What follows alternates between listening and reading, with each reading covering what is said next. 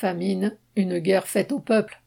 Le secrétaire général de l'ONU vient de lancer l'alarme face à l'augmentation attendue de la famine dans le monde, en particulier suite à la guerre en Ukraine. En représentant des puissances impérialistes, Antonio Guterres sait de quoi il parle, au niveau des chiffres en tout cas.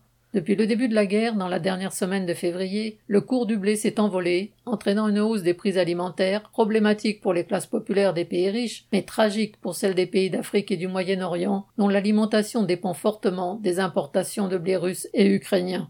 Respectivement premier et cinquième pays exportateurs, la Russie et l'Ukraine fournissent à elles deux 30% du blé consommé dans le monde. La première a prévu de bloquer ses exportations jusqu'au 30 juin au minimum, la seconde les a arrêtées depuis le 8 mars. De toute façon, les navires en partance depuis les ports de la mer Noire sont bloqués. Premier pays importateur, l'Égypte achète 85% de son blé à la Russie et à l'Ukraine. Cela ne peut qu'avoir des conséquences graves pour l'alimentation de ces 100 millions d'habitants, dont 60% dépendent déjà des subventions étatiques sur les galettes de pain. Si celles-ci sont encore fournies dans les boulangeries, leur poids vient de diminuer faute de farine.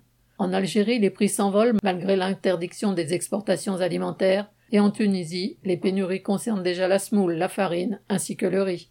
En novembre dernier, avant même le déclenchement du conflit en Ukraine, les statistiques du Programme alimentaire mondial mettaient en évidence une situation révoltante. Plus de 45 millions de personnes étaient au bord de la famine, que ce soit à cause des guerres, du changement climatique ou des effets de la pandémie due au coronavirus. Ainsi, ce sont 24 millions d'habitants en Afghanistan, 7 millions dans le nord de l'Éthiopie, 1,3 million dans le sud de Madagascar, 7,2 millions au Soudan du Sud, 12 millions en Syrie, qui se trouve au bord de la famine, et la liste ne s'arrête pas là.